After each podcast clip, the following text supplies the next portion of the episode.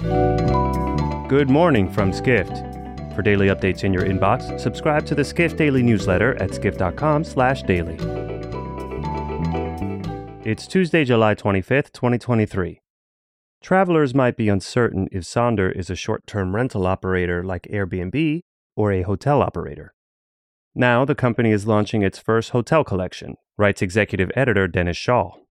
Schaal reports that Powered by Sonder includes 23 Sonder operated properties in 13 markets.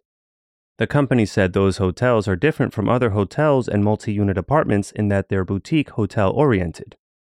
In addition, Schaal notes the Powered by Sonder properties have their own design elements and features, such as on site food and drinking facilities.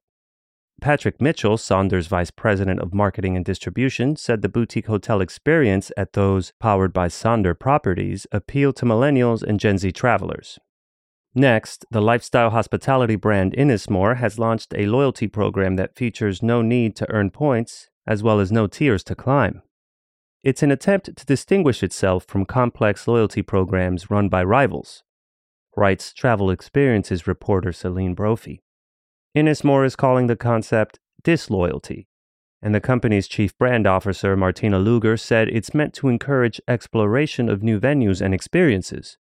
Members can start using their benefits, which include half off all new hotel openings, as soon as they sign up for the program, which launches July 27th with a monthly subscription fee of $18.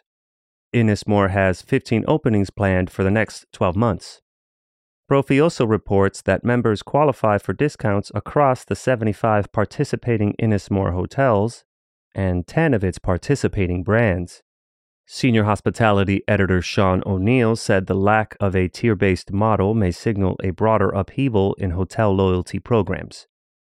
Finally, India is poised to become a bigger force in the global travel industry in years to come. How big, in fact? The country's outbound tourism market is expected to reach a little more than $44 billion by 2032, writes Middle East and Asia reporter Amrita Ghosh. Ghosh notes a recent report outlined the sector's projected growth. The report also featured recommendations for growing outbound tourism from India, including issuing tax rebates and collaborating with destinations and airlines. International leisure flight bookings from India have jumped by 40% for trips between June and August compared to the same time in 2022, according to travel software company RateGain.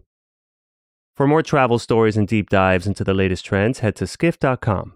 To find these stories and more insight into the business of travel, subscribe to the Skift Daily newsletter at skift.com/daily.